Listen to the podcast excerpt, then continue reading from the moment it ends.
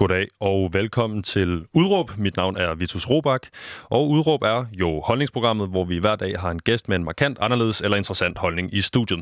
I dag har vi besøg af Federico Jensen, som står bag debatindlægget. I en sårbar verden er det ikke smart, at det kræver en indsats i 40 lande at udskifte din iPhone. Udover at Federico har skrevet det her debatindlæg, så er han blot 25 år, Ph.D.-studerende ved CBS, hvor han forsker i den grønne omstilling i den maritime sektor og generelt om transport og infrastrukturens rolle i den grønne omstilling. Han er også medlem af forskningsgruppen for politisk økonomi ved Department of Organization på CBS. Federico, velkommen til. Imponerende CV. Oh, tak, øh, og tak for, at I vil have mig. Selvfølgelig. Det lyder jo øh, som om, at du skulle være mindst 40 år gammel for at have det her øh, imponerende CV. Hvordan kan det være, at du har nået det så hurtigt? Det ved jeg ikke. øh, effektivisering måske, ja. så vi kommer til at snakke i. Ja. Øhm, I dag så skal vi jo øh, snakke om nogle forskellige ting, Federico. Vi skal blandt andet snakke om øh, nogle af de mekanismer i den her verden, vi lever i, som kan være lidt svære at forstå, øh, men som faktisk er grundlaget for den måde, vi lever på. Vi skal også snakke om transport og de miljømæssige omkostninger, øh, der er forbundet med sådan en krise her, og så selvfølgelig også logistik og de menneskelige omkostninger, der er ved sådan en krise. Øh, hvis man lægger bolden over til dig, Federico, hvad mm. er så det vigtigste, vi skal tage os af lige nu, hvis det stod til dig? Hvor er det lokummet brænder med den højeste stikflamme? altså, på den logistikside, så vil jeg sige, det er sømanden, som er strandet ved skibet. Det findes lige nu måske 150.000 sømænd i skibe rundt omkring verden, som ikke kan komme til land. Og jeg synes i hvert fald, at det vil være meget imponerende, at vi kunne hjælpe dem til at komme hjem lige nu. Så der tænker du øh, på, de, på de menneskelige omkostninger her også? Det synes jeg, ja. Øh, hvis vi lige går lidt længere frem, lad os sige, at vi kunne, øh, det kunne lykkes os at, at få de her øh, søfolk hjem øh, relativt mm. hurtigt. Hvad så? Ja, så, så, så kommer det til selvfølgelig nogle af de her økonomiske problemer, vi, vi befinder os i. Uh, hjælpebakkerne har været meget gode i Danmark til at hjælpe virksomheder og folk til at overleve indtil videre. Men øh, i resten af verden, det, de har ikke så meget måske ressourcer til at gøre sådan, og derfor de, de leder til, at vi har brug for at genåbne lidt økonomien måske, eller at de her forsyningsskader skal i gang igen. Så øh, forstår jeg det rigtigt, hvis jeg siger, at øh, det kunne være godt, hvis sådan nogle store økonomier som USA og Kina, Indien, Rusland, Brasilien osv. fik gang i øh, deres økonomier, fordi det simpelthen er øh, med til at løfte resten af verdensøkonomien. Som sådan, ja, men det skal være sundhedsfagligt forsvarligt, selvfølgelig. Ikke? Så, Naturligvis. Så, så, og det her, hvor du har sådan noget, en dynamik, hvor fordi vi var ikke forberedt, så måske tager det måske længere, end det skulle. Og, og så nu har vi sådan noget en dobbelt problem. Ja. Øh, Federico, øh, transport, infrastruktur og logistik, det er jo ligesom ikke øh, ord, der bonger ud på den sexede skala, det her. Men vi er øh, helt vildt afhængige af de her systemer, ja. når det kommer til stykket. Øh, det er helt simpelt. Det er, hvad man fik til morgenmad i morges. Det er sikkert blevet fragtet øh, på en eller anden måde på mhm. tværs af kloden. Det er også et spørgsmål om øh, telefonen, man har i lommen, og øh, sneakersne, man har på sine øh, fødder. Øh, fordi shippingbranchen står nemlig for 90% af verdens øh, fragt. Selvfølgelig alt efter, hvordan man måler det, men det er mm. en rigtig, rigtig stor bid af kagen, de tager, når det kommer til at, øh, at fragte i shippingindustrien. Mm. Øhm, du er jo herinde først og fremmest, fordi du skrev det her debatindlæg, som er en serie debatindlæg i politikken øh, fra øh, forskerfolk, øh, som kommer med øh, information og så videre om, om den krise, vi står i her. Men når jeg læser dit debatindlæg, som jo handler om den globale økonomi og de sammenhæng, der er på tværs af alle de her sektorer, der er afhængige af fragt og logistik, så tænker jeg to ting. Ja. Jeg tænker, af, hvor må det gøre ondt på klimaet? Og så tænker jeg, hvor meget er vi egentlig på skideren her, Federico? Så egentlig, nu stiller jeg dig bare det spørgsmål. Hvor meget er vi egentlig på skideren? altså, i forhold til ja, skideren, eller, så vil jeg sige, det, det er vi ikke så meget, fordi, fordi vi, har, vi har fokuseret, altså landene har fokuseret meget for, det her øh, handel kan fortsætte. Og det har været, altså igennem de her folke, altså medarbejdere, som fortsætter at være i sys, mens en pandemi sker, ikke? Jo. Og selvfølgelig fordi vi har også vi har lukket grænserne for folk, men vi har ikke lukket grænserne for lastbiler, ikke? Fordi vi ved, altså, eller politikerne ved, at det er en meget vigtig del af den verden, vi lever i. Øh, I forhold til klimaet, så, så vil jeg sige, det, det, det er selvfølgelig meget om, hvordan du måler det. På, en, på mange måder, det er jo det er meget klimaskadeligt, men jeg synes, det er mere, at de, det er muligt at fragte ting, og meget billigt, og det giver muligheder for producenter til at skifte til en land, hvor måske de kan forurene endnu mere. Ikke? Så i sin helhed er transport sådan noget omkring, tror jeg, 5% af total drivhusgas øh, udledning. Men det, de transporterer i transport, altså i selve fragten, det er jo klimaskadeligt på en, en helt anden niveau. Ikke? Og der tænker du for eksempel på, hvor mange liter vand, der går på at producere en tomat. Ja, Eller for et eller andet. eksempel. Ja. Eller alt muligt andet, vi lever med. Ikke? Jo. Men i, i forhold til, altså løber vi tør for nogle ting, eller sådan noget, det synes jeg ikke lige nu. Det, jeg synes jeg ikke, det sker, fordi vi har været ret gode til at gøre det. Vi har løbet tør af for eksempel uh, værnemidler på mange, ma- mange forskellige måder, så måske det, der skal gentænkes, er, hvad er vigtigt, hvilke produkter skal vi have, eller hvad er det, vi ikke nødvendigvis har brug for. lige Præcis. Og det kommer vi øh, selvfølgelig tilbage til det her. Øhm, vi skal snakke mere konkret om, hvad er, det, hvad er det for en situation, vi står i, når der skal fragtes værnemidler rundt i verden, og skulle der komme en vaccine på et tidspunkt, hvad er det så, vi gør? Det skal vi nok, øh, det glæder mig til at snakke om. Men øhm, i det her debatindlæg, Federico, der nævner du jo også øh, de her scenarier, hvor øh, store skibe fuldt med øh, spiseligt og lækkert mad øh, må kassere helt svineriet, ja. øhm, fordi de simpelthen ikke kan komme i havn og komme af med de her produkter. Ja. Er, er, det en, er det en stor øh, fødevarekrise, øh, vi står og kigger på nu, eller er det mere nogle, nogle slemme eksempler, øh, hister her? Ja, i, det, ja det, det er svært at sige. Altså, jeg, jeg synes, øh, det, det, er nogle dårlige, det er nogle slemmere eksempler, hvor, hvor, hvor lidt effektivitet det kan være nogle gange i den her meget effektive, eller som det anses som meget effektive systemer. Især når det kommer til for eksempel fødevarer, det skulle de restauranter, så, så de er blevet dumpet i, i mange, mange tilfælde, især i USA, det, det høres meget om. Men til gengæld så har du måske flere millioner mennesker, som tager til fødevarebanken, som måske løber tør for fødevare. Så igen, så, så er det sådan noget en tilkobling og frakobling, og de her forsyningskæder, det skal kobles sammen igen til, hvor det har brug for. Ikke? Jo, så det bliver ikke med et udgangspunkt, der hedder, at vi skal øh, fodre fa- øh, flest mulige mennesker. Der er simpelthen nogle logistiske systemer, der ligger så hårdt på plads, at sådan er det bare. Ja. Okay. Øhm, vi skal også øh, snakke om det her begreb, som du også nævner i artiklen, der hedder just in time. Og ja. øh, på langt hen ad vejen kan man jo sige, at det begreb dækker over måden, vi øh, transporterer og producerer rigtig, rigtig, rigtig mange produkter på nu til dags.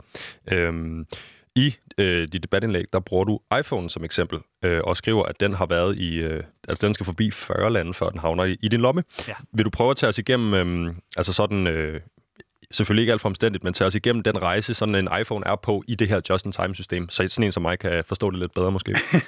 Yes, øh, jeg, kan, jeg vil prøve, men jeg vil også sige, at det, det er sådan noget, det er meget sikkerheds, altså for firmaer, det er, det er ikke noget, det var altså offentligt, hvor tingene kommer fra, fordi det er sådan noget konkurrencedygtighed i det. Så jeg, jeg kan sige det, jeg ved, og det de selv siger. Ikke? Så, Jo. så, okay, så lad os gå i gang. Den, den, den største del af, af af telefonen er jo den der CPU eller microchip, som altså laver en telefon til en telefon, ikke? på mange måder. Den bliver, den bliver lavet generelt i Taiwan, men nogle gange kan det også være, at det kommer fra Sydkorea. Det kommer ind på nogle priser, konkurrencer, niveauer. Ikke? Mineral i den der shippen, den kommer fra Australien, den kommer fra Sydafrika, og det kommer indtil for nylig fra Kongo, som har en af de største mine- øh, reserver af kobolt, som er en meget stor mineral, i elektronik. Ikke? Men som fordi de har øh, andre sociale problemer, så, så har det været meget pres i Apple for at ændre deres forsyningsskader fra Kongo, ikke? eller for at skifte fra Kongo. På den samme periode, at det her sker, at chipen bliver produceret, så, så sker det, at det produceres for eksempel skærmglasserne til telefonen i øh, Kentucky i USA, mest frem. Og, og det sker også, men det, den har også... Øh, det, den her altså forskellige, altså sand eller cement eller alle mulige produkter. Ik- ikke cement, undskyld. og, øh, øh, og så på samme måde igen, så, så bliver det produceret batterier øh, i, i Nordkina generelt med lithium fra Chile i Sydamerika. Og de her tre komponenter, som er ikke alle de komponenter, der er flere hundrede komponenter i en telefon, bliver fragtet næsten på samme tid til en fabrik i Sydkina, hvor de bliver samlet. Og så, engang de er samlet, de, de, det er ikke sådan, at de står på fabrikken meget langt. De bare bliver fragtet igen, de, der hvor forbrugsmarkedet finder sig. Så jeg forestiller mig, øhm, vi har det her, vi har glas fra Kentucky, vi har mineraler fra, øh, nu ikke længere Kongo, men rundt omkring, øh, rundt omkring i verden. Det bliver alt sammen fragtet til den her fabrik, og så tænker jeg, at det nærmest lander direkte på samlebåndet, kører igennem, bliver produceret, og så sendt videre igen til det næste sted, mm. som Mhm. ligesom skal tage sig en, ja. en, en samling eller et eller andet af den telefon. Er det rigtigt forstået? Uh, det, det er rigtig forstået som altså, billedet, men selvfølgelig, altså det er ikke sådan noget en dag til dag, men det, det er ikke sådan, at de har varelager til at producere uh, for mere end en uge måske, eller fem dage, fire dage. Det okay. kommer lidt ind på, hvorhen i produktionsprocesser de finder sig. Så det her just-in-time-begreb afhænger helt vildt meget af øh, sådan noget øh, stringent timing, øh, sikkert nogle computersystemer, der styrer det her på et rigtig ja. højt niveau. Men hvor udbredt er det? At, altså, er det noget, der foregår i alle brancher, øh, eller foregår det primært med de her iPhones? Øh, det kommer ind på, hvor meget... Altså, generelt så befinder man sig i, i noget konkurrence altså niveauer. Jo flere konkurrenter det er, jo flere folk, øh, der konkurrerer for en produkt, der skal sælges, jo mere de fokuserer på det her effektivisering, og hvor billig man, man kan køre produktion, og hvor hurtigt man kan få produkter ud til markedet. Ja, og så skal jeg selvfølgelig spørge, hvis ikke de havde lavet det her just-in-time-system, og der var nogen, der skulle betale ekstra for varelager, og ekstra fra, at øh, nu var man løbet tør for kobalt i øh, øh, Kongo, så nu skulle man lige pludselig til at finde en ny leverandør, så ville jeg ende med at betale 20.000 kroner for min iPhone. Er det ikke rigtigt forstået? Eller et eksorbitant højere beløb, end det den koster i forvejen? Generelt, ja. Det ja. vil koste mere, hvis øh, produktet skal, hvis der er flere omkostninger i produktion, ja. Så det der just in time er et, øh, hvad hedder det på dansk? På engelsk vil man sige et price cutting tool, altså noget, et, et, et værktøj til at skære prisen længere og længere, ja, længere ned. Det, det er altså ikke et, et, et værktøj, der er lavet for at skulle være miljøvenligt eller menneskevenligt. Ikke, ikke endnu i hvert fald. Nej, det kan ikke, måske ikke uh, sker, men nej, det var en uh, omkostnings... Uh, effektiv, effektivisering. Ja. Okay. Noget andet, du også nævner i det her debatindlæg, det er selvfølgelig øhm, økonomien som står for skud. Øh, det ligger øh, i din øh, uddannelse, øh, de ting, du har læst. Det ligger selvfølgelig under alting. Øh, det ligger også i den mhm. politiske verden, det skal vi også snakke om senere.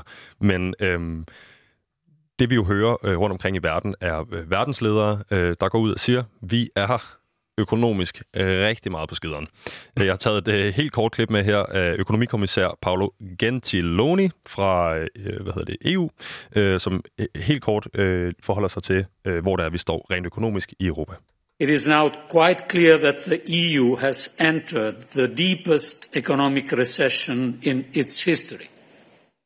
The EU economy is expected to contract by a record 7.4% this year, vi er i den værste økonomiske krise nogensinde. Mm-hmm.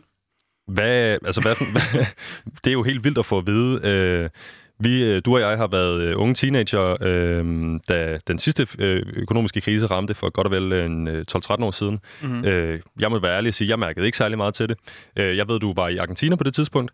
Øh, hvad er ligesom, øh, hvad er den her logistikbranche og øh, de her tusindvis af både og folk på søen og alt muligt andet, hvad for en rolle spiller de i det her?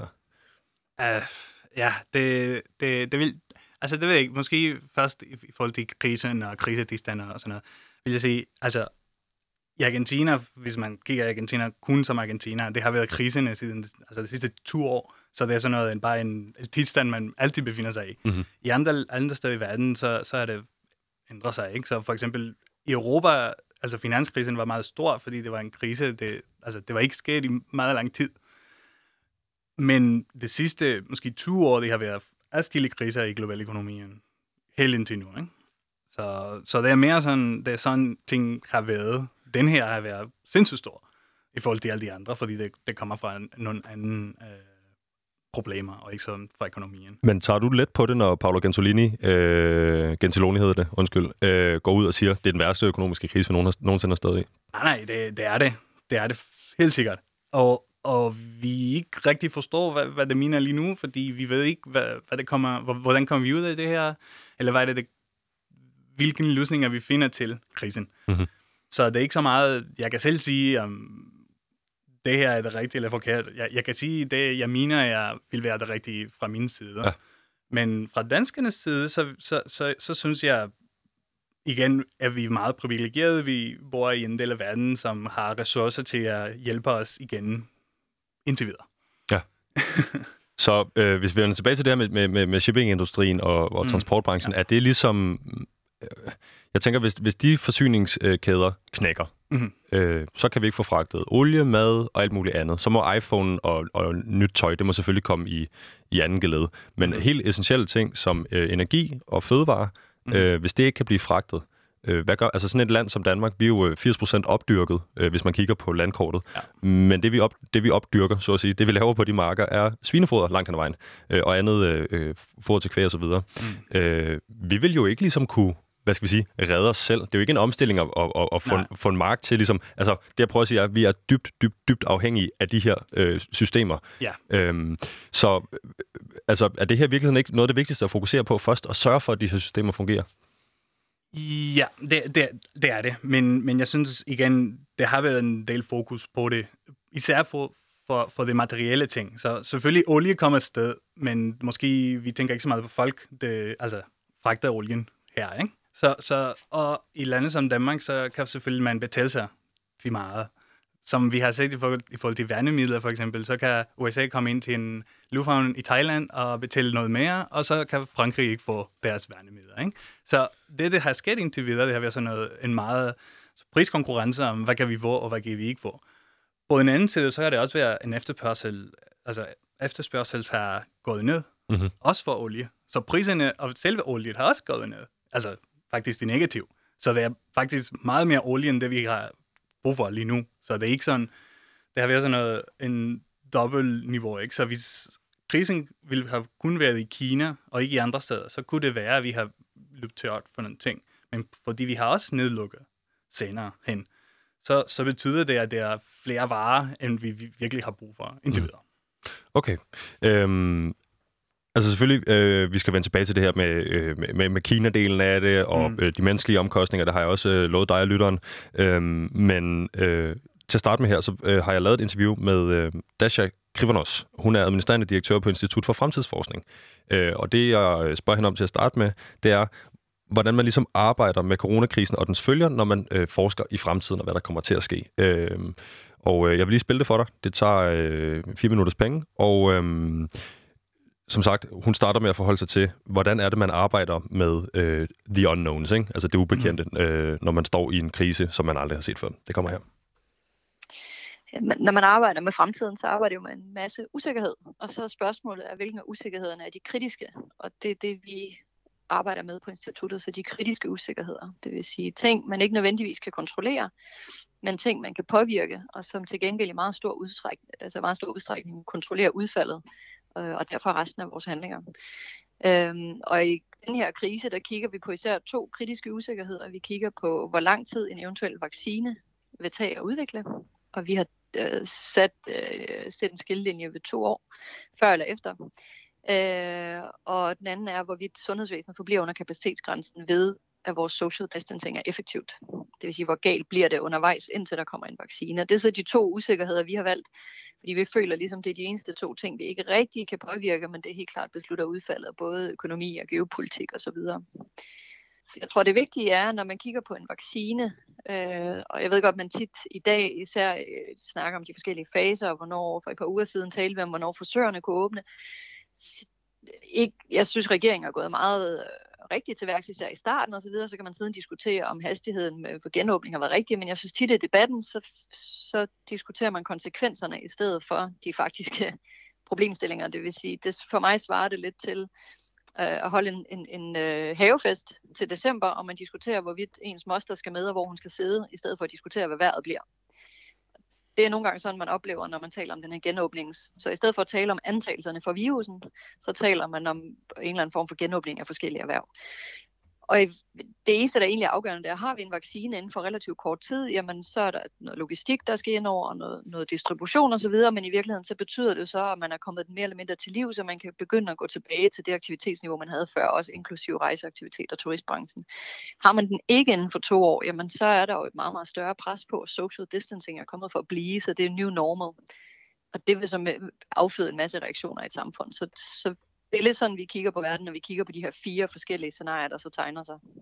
Okay, og hvis man så tegner et diagram, hvor man på y-aksen har, øh, øh at det tager øh, mere, end, øh, mere end to år, eller mindre end to år at udvikle den her vaccine, og man på x-aksen har, øh, hvorvidt øh, det her social distancing dur til en grad, hvor vi ikke belaster øh, sundhedssystemet. Øh, hvad er så worst case scenario, øh, hvis man spørger jer? Hvis vi starter med den værste, så er det scenariet, som vi lidt øh, har kaldt, hvor intet virker. Det vil sige, det er et scenarie, hvor vi ikke har en vaccine før om længe efter to år, og det er relativt plausibelt desværre. Det vil sige, at virusen kan mutere, det internationale samarbejde kan, kan kollapse. Der er, selv hvis man har en vaccine, så skal den testes og godkendes, og bagefter så skal den både produceres og distribueres til altså 6, over 6 milliarder mennesker. Ikke? Øhm, så det er scenariet, hvor vi ikke har en vaccine før om lang tid, og så er det det scenarie, hvor social distancing ikke virker, og på den ene side, så er det delvis fordi vi så har et sundhedsvæsen, der er overbebyrdet, det vil sige, at vi har et kollaps i sundhedsvæsenet, som vi har set i Italien og Spanien, og så samtidig så har vi noget, de, de reaktioner, du så har et samfund på, altså skulle være underlagt de her restriktioner meget længe, så du begynder at have nogle sociale øh, effekter af det, du begynder at have nogle samfundsmæssige effekter af det osv. Så, så det er det scenarie, hvor intet virker, og det tager rigtig, rigtig lang tid. Så man er i en form for distress i meget lang tid. Det er nok det værst tænkelige scenarie. Og hvad betyder det for øh, sådan en helt almindelig forbruger som mig selv for eksempel? Jamen, på den, altså, på den positive side betyder det, at du ikke længere er, er underlagt at skulle med offentlig transport ret meget i løbet af din arbejdsdag, fordi meget af, det, meget af det, vi ser i arbejdsmarkedsdynamikkerne, det er kommet for at blive. Det er det måske også allerede. Vi har fået slæbet kanterne af de stringente arbejdsmarkedsstrukturer, som vi har haft fra 9 til 5 og så videre. Men, øhm, men det betyder så samtidig, at øh, man ser frem mod desværre en potentiel desintegration af EU, meget, meget høje arbejdsløshedsrater, både i EU og i USA, øh, eventuelt bank, altså et decideret bankrot øh, i flere EU-stater og, og i USA og så videre. I Kina, der er hårdt ramt økonomisk på, at deres eksportmarked er, er kollapset. Så man kigger frem mod en rimelig dyster, både økonomisk og geopolitisk øh, fremtid, hvis det her det bliver tilfældet. Federico, øh, mm-hmm. Jeg vil da lige fortælle øh, lytteren, at de lytter til programmet Udråb, og jeg har dig med i studiet, Federico Jensen, øh, phd studerende på CBS. Mit navn er Vitus Robak, og øh, vi snakker transport, logistik og infrastruktur, men vi prøver at gøre det lidt mere sexet, end det lyder. Øh, indtil videre, så, øh, så synes jeg, det går rigtig godt. Øhm, øh, en af de her ting, som øh, Dasha snakker om på det her bånd, det er, hvordan man øh, prøver at vurdere fremtiden. Mm. Øh, og Øh, du og jeg snakkede, inden vi gik i studiet, om det her med, øh, det er fandme svært. Men det, de siger, øh, er jo meget interessant. Hun bringer nemlig øh, to faktorer på banen, to ubekendte. Øhm, det ene er, hvorvidt der er udviklet en vaccine inden for to år. Det andet er, hvorvidt det her social distancing rent faktisk fungerer. Øhm, men når hun siger det, øhm, så siger hun jo også samtidig, at jeg stiller hende spørgsmålet, hvad er så worst case scenario?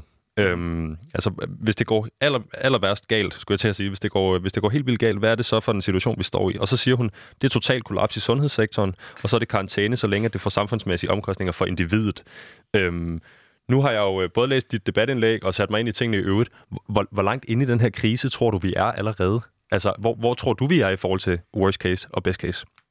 Um, ja, det, altså efter min mening er vi, er vi stadig lidt midt i den fordi vi har stadig ikke rigtig følt konsekvenserne af det her efterspørgsels øh. Altså, vi har selvfølgelig sat det her 30 millioner arbejdsløshed i USA og sådan noget, men det, jeg tror, det som, som hun siger også, altså det fleste ikke forstår i Danmark, er, er okay, så vi åbner en fabrik op, men altså, så mange folk har mistet deres job, som er jo dem, der køber produkterne, ikke? Så det her, det, det, det, det er det, vi skal sige, hvad der sker om hvor meget kommer folk til at købe ting. Mm-hmm.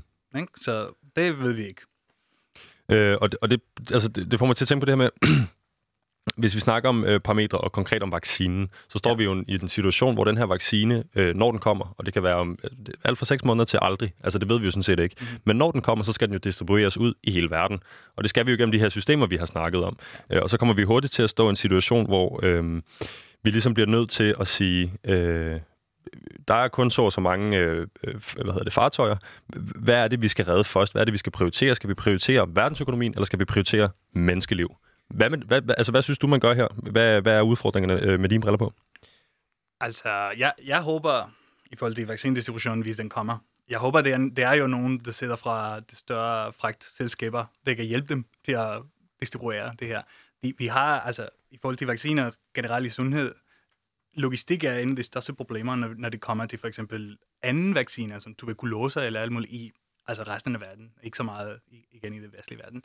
Så, så ja, altså det skal komme også et system, der vil blive kostbart mm. til at fragte alle de her vacciner. Og så kommer det, er det først de lande, der producerer mest, det kommer til at få vaccinen, Eller er det dem, der kan betale mere for dem? Eller er det bare alle sammen? Så på øh, førstepladsen over folk, der får vaccinen først, så siger du, dem, der producerer mest, altså har en, en høj, øh, et højt bruttonationalt produkt og har gang i økonomien, de store nationer. Og så på anden plads måske, eller også omkring førstepladsen, øh, lande, der har høj købekraft, såsom Danmark, tænker jeg. Jeg, jeg tror, det er en politisk spørgsmål. Mhm. Og det er et spørgsmål, som bliver kun... Altså, indtil videre igen, så som værnemidler og alt muligt andet, så har vi bare konkurreret for for det første. Ikke? Altså, Trump har allerede prøvet at købe en vaccineproduktion i Tyskland. Ikke? Så hvis vi fortsætter i den tænkegang, så mener jeg, at det, det ligner som om, at de lande, som kræver mest ressourcer, vil få vaccinerne først. Og så på en måde viser sig, at altså, coronakrisen, det er mange, der har sagt, det, det, det, altså, det, det har fået os, fået os- alle sammen. Men det har det ikke, ikke rigtigt, fordi der er nogen, som, altså, som stadig er øh, i den tredje trin, fjerde trin, når det kommer til priori- altså prioritet, ikke? økonomien. Hvis vi vender den på hovedet og siger, øhm, og det er mine antagelser, men øh, et kæmpestort land som Indien for eksempel, Mhm. øh, med langt over halvanden milliarder mennesker i, øh, eller det omkring, det må jeg ikke citere mig på, Federico, men øh, en, en kæmpe stor nation med en kæmpestor befolkning, øh, der bor tæt sammen, der bor flere generationer øh, under det samme tag, og øh, i virkeligheden måske engang kan praktisere social distancing. Hvis man spørger dig, burde vi så ikke gå ud og ligesom give dem vaccinen først, vende det hele på hovedet? Vi skal nok klare os i Danmark, tænker jeg. Mm, ja, øh, altså efter min egen personlige holdning, ja. Efter det, det sker lige nu, det tror jeg ikke, det sker sådan. Men øh, min personlige holdning vil være, at ja, at vi skulle prioritere mennesker mere, end vi gør normalt. Så i det her tilfælde kunne vi godt lade økonomien lide lidt længere for at redde menneskeliv på den store skala. Altså, det er svært at altså, adskille økonomier, mennesker og politiøkonomi, politik og økonomi. Ikke? Det, det er ikke noget, jeg... Altså, jeg forsker i den der... Altså, at sammenlægge politik og økonomi. Ikke? Så, så for mig er det, det er ikke sådan noget, det kan bare adskille sig. Men selvfølgelig kan man prioritere, og det er det, man skal tænke sig meget om. Okay. Noget andet, øh, Dasha hun nævner i det her interview, øh, det er, øh, og jeg citerer, social distancing er kommet for at blive. Det er the new normal. Øh, noget, vi også skal snakke om lidt senere, øh, men som jeg godt lige vil bringe på bordet nu, det er det her, eller på banen nu, det er det her med øhm, øh, øh, der sidder... Øh, eller skibsredder og alt muligt andet i shippingbranchen, der øh, jo er blevet strandet i fremmede lande. Øh, jeg har set billeder af øh, hvad hedder de, øh, havnearbejdere fra øh, Manila, som sidder, altså 40 voksne mænd på et lille bitte værelse. Mhm. Mm-hmm. Det, det er åbenlyst. Der bliver ikke praktiseret social distancing, og det er en nød. Det er ikke af lyst. Men hvordan ser det ellers ud i den her industri? For jeg tænker, der kan da godt nøjes med at være 10, 12, 15 mennesker på en stor supertanker, så har de jo masser af plads at boldre sig på. Men når vi kommer ned i maskinrummene og øh, altså uden, ud, altså kort og kort uden den virkelige verden, hvad er det så ligesom, øh, er det realistisk at praktisere social distancing i den her branche? Øh, altså, jeg, sy- jeg synes, i selve skibet, øh, ja, øh, på mange... Altså, for det første, så har mange søfolk faktisk været i selve skibet, ind, altså før krisen startede. Så det er nogen, som har været der siden december eller januar. Ikke? Så, så de, det er faktisk ikke sådan set ind i coronakrisen på den måde. Desværre, fordi de ikke får lov til at komme ud af skibet. Så, så som, som igen, altså, der er mange regler, der kommer til uh, skibs, uh, altså management, uh, fordi skibet er faktisk en meget, altså skib er meget farlig, uh, også uh, transportbranche. Fordi altså, i en supertanker, så skal du, man, man holde øje for, at uh, olie og gas altså, holder sig stabilt, imens man, man uh, sejler gennem Atlanten. Ikke? Så, så det betyder, at de her folk arbejder altså 24-7, og de arbejder meget hårdt for altså holde både altså båden og det hele, og det hele stabilt, men også at altså at det ikke sker noget. Og, Præcis. og, og, det, og det er det, det skal virkelig handles om nu, fordi de folk, der sidder i Manila også, de, er, de ikke får lov til at fortsætte deres rejser hjem, fordi de er ikke sådan set som vigtige medarbejdere i det her økonomiske Mhm. krise. Ikke? Så vi skal både altså, altså skifte su- sugfolkene, men vi skal også altså, værdisætte, hvad de laver, og hvor de laver det, og hvordan de laver det. Og det skal også væ- værdisættes, ikke kun som altså, helte, men også som lønninger i mange måder. Ikke? Jo, så det, øh, altså hvis det, hvis det stod til dig, øh, give dem en ordentlig spand penge, når det er overstået. Ja. For den service der. Federico, vi er øh, jo godt og vel to måneder inde i den her danske coronakrise. Mm. På et globalt plan så vi jo både lockdown af Wuhan den 23. januar øh, i år, og øh, bare tre dage forinden havde vi set det første bekræftede tilfælde i USA. Mm. Øh, krisen har jo spredt sig over hele verden, og vi har hørt forskellige historier de sidste par uger om, hvor slemt det står til. Men hvis man kigger på øh, avisoverskrifterne, så bringer New York Times den her overskrift tidligere på ugen, nej, sidste uge, Uh, EU is facing its worst recession ever. Watch out, world. Og hvis man går til britiske BBC, så bringer de overskriften World economy may face double recession. Uh, det er jo uh, de store blinkende farelamper, øh, der øh, bliver, bliver bragt i medierne her. Men hvor meget tror du egentlig, det har noget at gøre med den måde, vi har bygget vores systemer op på i forhold til transport? Er det her konsekvensen af en krise, der sker på en måde, hvor vi stoler alt for meget på computeralgoritmer og fragtlinjer og alt muligt andet? Det, det, det er meget svært at vurdere. Altså, jeg vil sige, pandemien ville have mm, måske spredt sig lidt mindre, hvis vi var mere lokalt altså sammenlagt, men på den anden side, det, det kan man ikke rigtig vurdere. Det, det, det, man kan sige, er, at vi har måske effektiviseret til et niveau, hvor det er alt for mange folk, der bor på meget lille penge, og som skal altså igennem kriserne, uden at have for mange ressourcer til at, være, til at gå igennem den. Det, sådan set, er også en del af den her effektiviseringsmåde, vi tænker på. Mm-hmm. Når vi flytter altså arbejdspladser ud i Europa til en anden land, det er jo for det meste også, fordi det er jo sådan nogle lavere lønninger, mm. især i begyndelsen. Altså for eksempel i Kina nu, så har lønninger også gået op, og, for, og de har også øget deres forbrug, ikke? Jo. Men alligevel, så betyder det, at på en måde, de her effektiviseringer har øget uligheden. Mm-hmm. Og det, det er det, det skal virkelig takles, når ja. vi snakker om effektivisering. Og altså, det, det jeg hørte dig sige også, at den har øget øh, uligheden, og det har den altså gjort med øhm, et mål om, at den vestlige verden kan spare penge på billige produkter, ikke? Ja. ja. Øhm, noget andet, i, øh, for at vende tilbage til øh, øh, noget, du også nævner det her debatindlæg, det er konsekvenser. Det står over det hele debatindlægget. Øhm, jeg tænker, vi har været lidt inde på, hvad nogle af konsekvenserne er. Det gælder både det menneskelige omkostninger for havnearbejderne, det miljømæssige omkostninger for verden øh, på det store plan. Øhm, men øh, nu er jeg jo dansker, og derfor er jeg lidt navlepillende af natur. hvad, hvad kunne det komme til at betyde for mig, det her? Altså, øh, skal jeg indstille mig på, at den der øh, iPhone, der burde være kommet til september, det bliver nok næste år, eller øh, Sneaks fra Asian, det er, øh, det er, en, det er en drøm for, om, i fremtiden?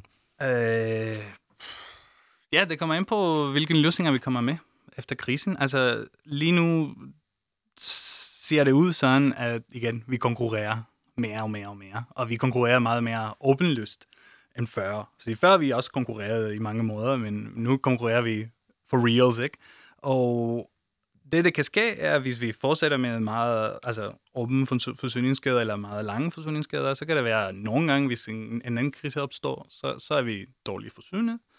Men der kan også være, mm, altså på en måde muligvis, at faktisk det, der sker, er, at man altså værdisætter produkter på en anden måde, eller man tænker lidt mere om, hvad er det, jeg virkelig har brug for, eller vil gerne have. Så for eksempel med din iPhone, jeg tror, at din iPhone kommer alligevel til september, mm-hmm. men måske nu, efter altså, nedlukningen i de sidste tre måneder, så tænker du to gange før, du køber selve iPhone.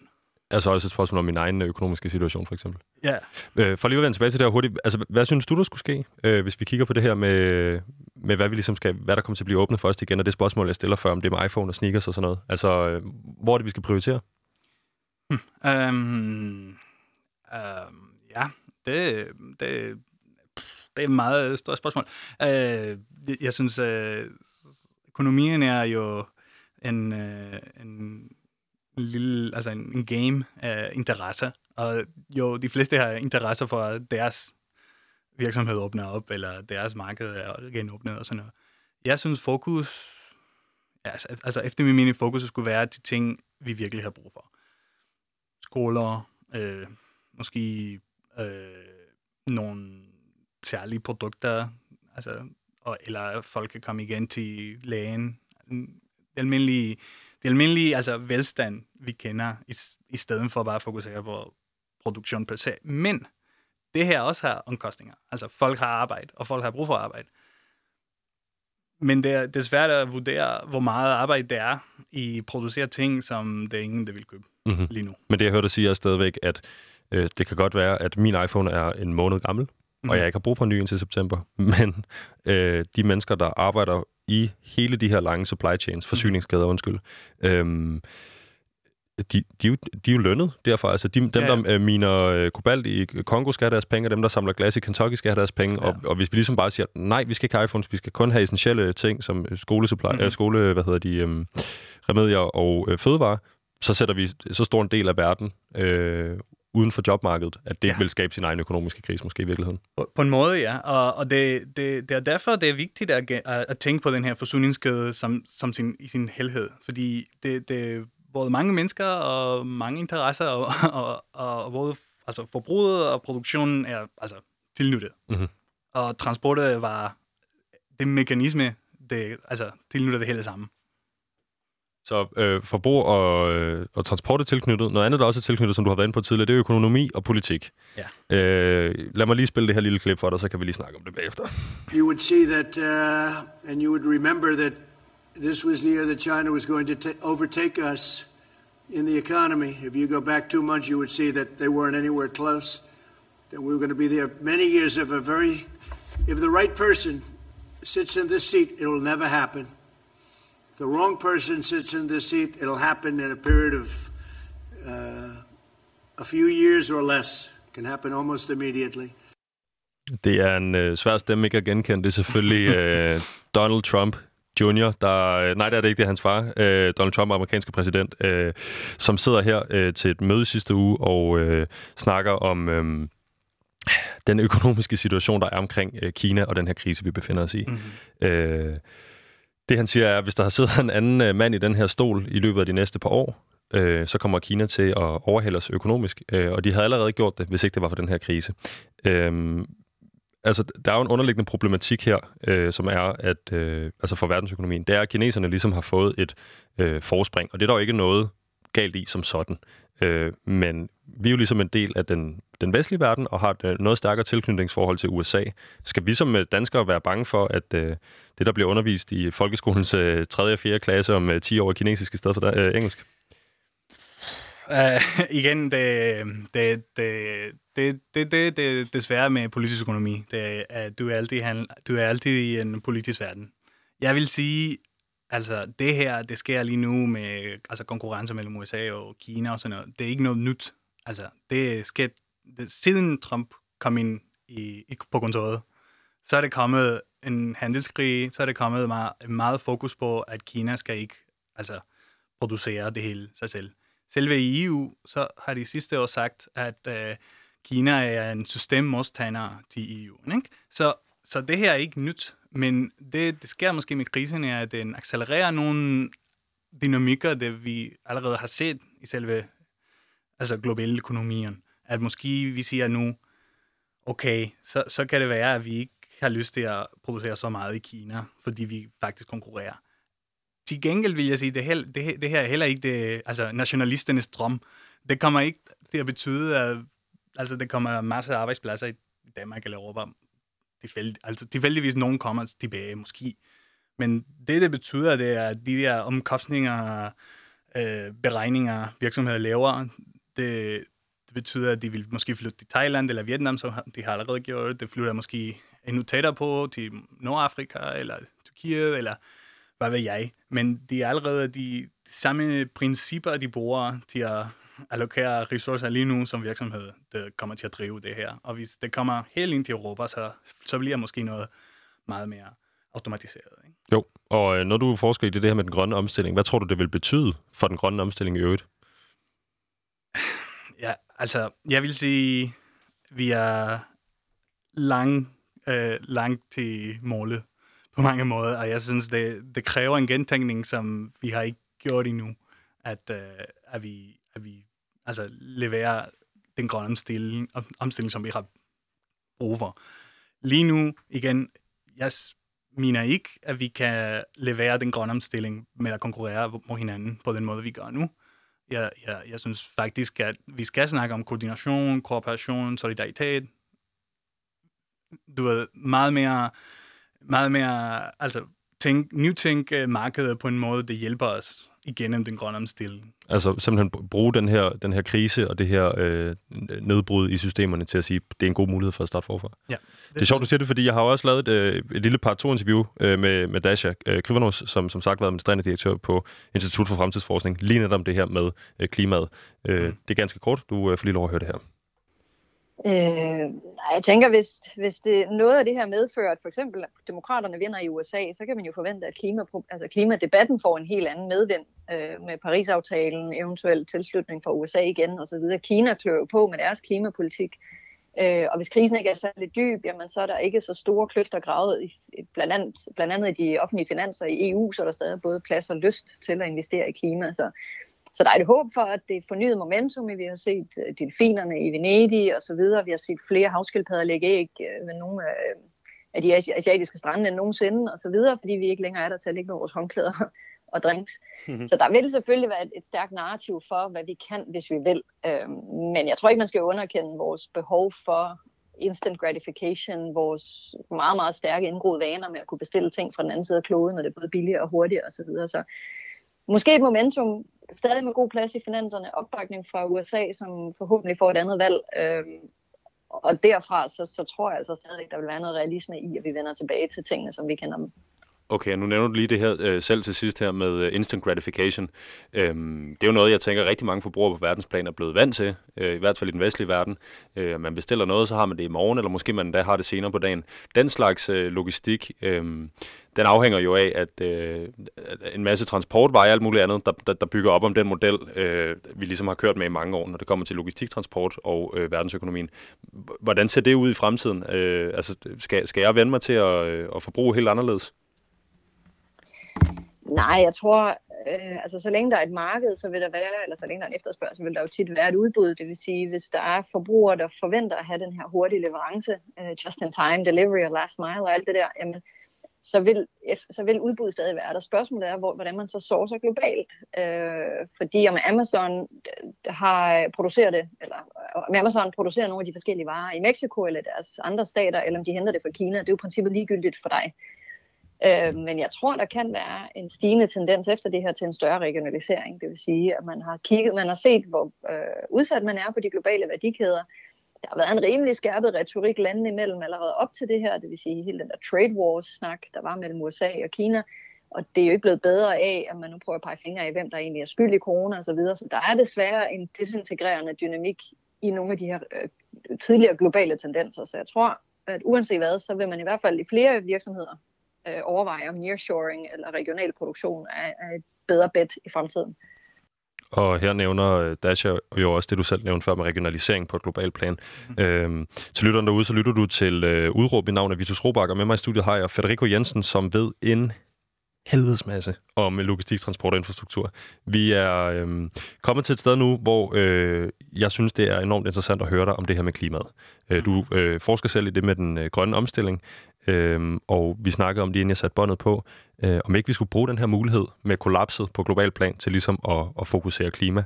Øh, hvis man ligesom kigger på Altså, de, altså, først og fremmest så står vi over for den her krise. Øh, selve, selve coronakrisen er ikke øh, ringet af endnu, og, og, og så kommer den her økonomiske krise oven i hatten. For to-tre måneder siden, der var det altså klimakrisen, der var på alle folks læber, især øh, blandt også i ungdommen. Øh, hvad synes du ligesom er, er vigtigst at få prioriteret her? Øh, er, det klimaet? Øh, altså ja, jeg, jeg synes, det, jeg mener faktisk, det er jo en god mulighed, i hvert fald. Det, jeg vil sige i forhold til, til klimaet, eller den gen, altså, genåbning af markedet og sådan noget, det er jo, at det bliver meget politiseret. At du kan, det er meget nemt at sige, at noget er klimavenligt, uden at det måske virkelig giver den der grønne omstilling, vi virkelig har lyst eller vil gerne se.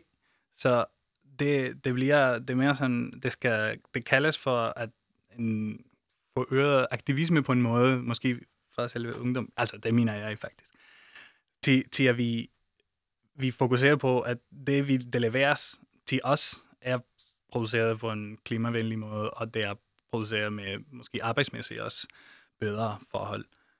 Selvfølgelig, det, det betyder, det, det ved jeg ikke, hvis jeg tror på, at vi kan have det samme levergrundlag eller det samme leverstandard med meget, meget forbrug, i stedet for bare at måske forbruger lidt mindre også mm. i den der sammenhæng. Men det er sjovt, du siger det, for du siger selv, øh, du synes, at der burde være mere aktivisme på klimaområdet. Mm. Vil der være en pointe i din verden at skabe noget mere aktivisme omkring det her, som Dash også nævner, altså instant gratification. Jeg skal have noget nu, og jeg skal have det om en time, eller jeg skal have det i morgen, og det skal komme, det skal, det skal komme nu, og jeg kan ikke betale meget for det, og nu, nu, nu, nu, nu, nu, nu hele tiden. Er, er der ikke en idé i at prøve at, at skabe noget aktivisme mod den slags mentalitet?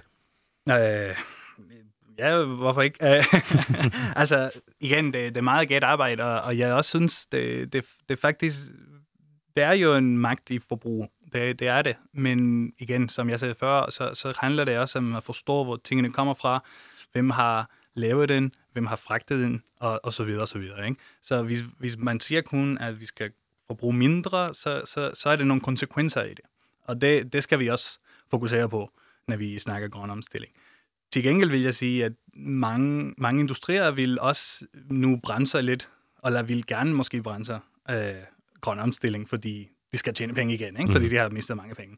Og det skal vi også, måske på en aktivistisk måde, forsikre os, at det ikke sker. Okay, så vi, øh, altså hvis det stod til dig, så skulle det, det der må vel kaldes greenwashing. Det er ikke noget, du, øh, du vil efterspørge efter den her krise? Øh, nej, det, det, det vil det ikke være. Men igen, som, som, som jeg har sagt før, alle de her dynamikker bruges til konkurrence. Man kan også konkurrere meget, det er meget fornuftigt at konkurrere med klimavenlige produkter eller med grøn omstilling. Det, det sker meget, og det, det er en af de dynamikker, det bliver større og større og større. Det er ikke, lige nu i hvert fald, det er ikke sikkert på, at det betyder, at vi får den grønne omstilling, vi, vi, vi har brug for, hvis man lytter til biologerne og så videre. Ikke? Så det her har måske i virkeligheden været øh, udskydelse af noget, vi havde rigtig meget brug for, fordi der ligger noget foran, der er vigtigere. Ja. Okay. Noget andet, du har øhm, beskæftiget dig meget med, du har faktisk skrevet din master i det, det er, øh, og nu vil vi ikke dykke alt for meget ned i fagterminologien her, men det handler øh, i hvert fald på overfladen om logistik i Etiopien, øh, og om at starte øh, nye forsyningskæder op. Hvis mm. nu øh, jeg giver dig ordet, øh, og vi havde, øh, vi havde sagt, at, øh, at, at det her, ligesom øh, den her krise havde ramt os. Øh, vi er jo ikke færdige med den endnu, så vi kan ikke sige, hvor, hvor slemt det kommer til at være, men havde ramt os slemt nok til, at vi skulle begynde at tænke helt forfra. Hvad er så det vigtigste, der ligesom, hvad er det, du vil have med? Hvad er det vigtigste for dig? uh, igen, uh, jeg synes, det, det vigtigste for det første vil være, at ja, distribuere velstand mere, mm-hmm. eller tænke på, for eksempel, som du selv nævner i Etiopien, så i Etiopien, de har sådan noget tre valg. Altså, de, de kan være klimavenlige ved at være meget fattige, mm. eller fordi de bliver eksploateret på mange måder, eller de kan være klimavenlige ved at altså, sætte op forsyningskæder og så videre og så videre, der er være dygtige eller klimavenlige, men de alligevel bliver presset på lønomkostninger. Ikke? Fordi, hvorfor, ikke, hvorfor vil du flytte til Etiopien, hvis det ikke fordi, det er meget billigt at producere i, i den nuværende tænkegang. Ikke? Mm-hmm. Og så, for, og så den tredje, det er jo sådan en helt ny tænkegang, som vi ikke ved lige nu. Ja. Det, den retning måske, vi, vi kan tage over i, det er, at vi skal bare gentænke mange af de dynamikker, vi normalt siger i, i den nuværende verden.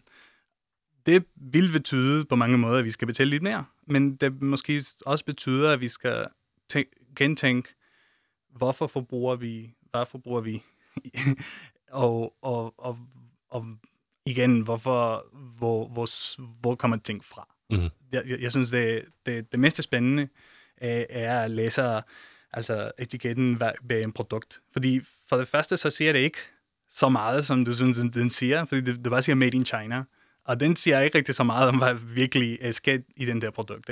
Så øget forsynlighed, øget øh, øh, aktivisme omkring, hvad er det, vi forbruger, vil være det første. Men igen, den har omkostninger, som skal bruges, og den er også, for eksempel min, mine kolleger, øh, de forsker meget i skattely. Og den er også en vigtig del i det her. Hvis man siger på, hvor pengene kommer fra, når vi snakker grøn omstilling, så kunne det være, det, det er nogle penge at tjene fra skattely, eller fra en nu, en nu system, hvor vi redistribuerer lidt bedre, for eksempel. Mm-hmm. Så på den ene side fordeling af verdens goder, øh, forøget aktivisme omkring øh, forbrugermønstre, men også klimaet, hørte dig sige tidligere. Mm. Øh, og så på den anden side, hvor kan man, altså, hvor kan man lede efter øh, gemte penge? Hvor, altså, øh, fordi til, altså, i sidste ende, så kan vi jo gøre det her op i kroner og øre. Mm. Og når du nævner Etiopien som eksempel, og de tre muligheder, de ligesom står overfor, øh, øget produktivitet, øh, øget klimafokus eller noget helt tredje, øh, så, så tænker jeg også, altså, det, det, må, det lyder som om, det godt kan gøre lidt ondt på dig at, at, at leve i en verden, hvor at, øh, der står nogen og producerer t-shirts hele dagen lang til en uh, fuldstændig åndssvag lav løn, øh, mens vi herhjemme får øh, det samme, øh, som de får på en måned, det får vi på en dag. Er det rigtigt forstået? Øh, ja, men det, igen, det, det vil være min politiske mening, ja, at det, det, det er bare unfair. Og især når, når de generelt er vores alder. så så vi, vi kan, det, det, det er mange privilegier, det, det, det kommer igennem, når vi kan sidde i vores hjemme, mens andre skal fortsætte producere eller fortsætte overleve. Ja, og når vi så snakker om det her med øhm, skattely øh, og andre måder, hvor man ligesom kunne hente penge på, så tænker jeg, et, et argument, jeg enormt øh, ofte hører, og som jeg også tit har med i det her program, det er, øhm, det skal innovationen og udviklingen af teknologien nok tage sig af. Det gælder, når vi snakker rumfart. Det gælder, når vi snakker klima. Det gælder, når vi snakker alt muligt andet. Bare roligt. Det skal innovationen nok tage sig af. For 100 år siden øh, havde vi ikke nogen computer. Nu har vi supercomputer, og der bliver kortere og kortere imellem udviklingstrinene og alt muligt andet. Øhm, hvor meget vil du læne dig tilbage og lade øh, den teknologiske innovation øh, styre slagets gang? øhm, ja, ikke så meget. Jeg synes faktisk, vi kan drive innovationen til den, til den hvor vi vil gerne den hen. Mm-hmm. Jeg, jeg synes, det, det er det, vi skal fokusere på. Jeg synes, noget, altså, noget, altså min, min mening vil være, at staten har vist, at, at de kan håndtere ting på en meget stærkere måde. Selvfølgelig med de mange problemer, vi har snakket om. Men i hvert fald, de har vist, at det kan være, at vi kan kontrollere meget mere, hvordan tingene produceres, eller de incitamenter, vi giver til virksomheder for at innovere, eller for, for, for eksempel ikke producere mere olie, med at udskifte deres uh, retning til noget andet. Ja, så når du, når du ligesom øh, er, er øh, med, fingrene i øh, in the dirt og øh, er ude og øh, lave feltarbejde og, og, og uddanner dig selv på det her område i din phd studier øh, så, er det, så antager jeg, at det er de her ting med ligestilling blandt mennesker. Det har noget at gøre med øh, miljøet, øh, og det har noget at gøre med, øh, hvordan vi i øvrigt får fordelt verdensgoder. Det er ligesom de tre ting, øh, som jeg hørte dig sige, du, du synes mm. er mhm. vigtigst. Er det rigtigt forstået? Det, det, er, det er jo, hvad er vigtigste. Det, det ved jeg ikke, hvis det er det, hvordan... Ja, det, det vil jeg forskning del af det. Altså politisk det er det vigtigste. Forskningsdel, det er mere om, hvordan altså stater og, og andre magthavere altså forstår de her principper mm. om grøn omstilling, om andre, om øh, lighed og så videre. Ikke? Så fordi den måde, de forstår det, er, at det, det kommer til at ske. Så det er også det, hvor det er magtbalance skal, skal vi fokusere på. Ja, og du er forsker, og det vil sige, øh, så bliver man også nødt til ligesom at være realist og forholde sig til virkeligheden. Og Federico, vi er næsten nødt tør for tid, men jeg vil gerne lige nå at stille dig et spørgsmål, som Dasha også er inde på i det interview, jeg laver med hende her.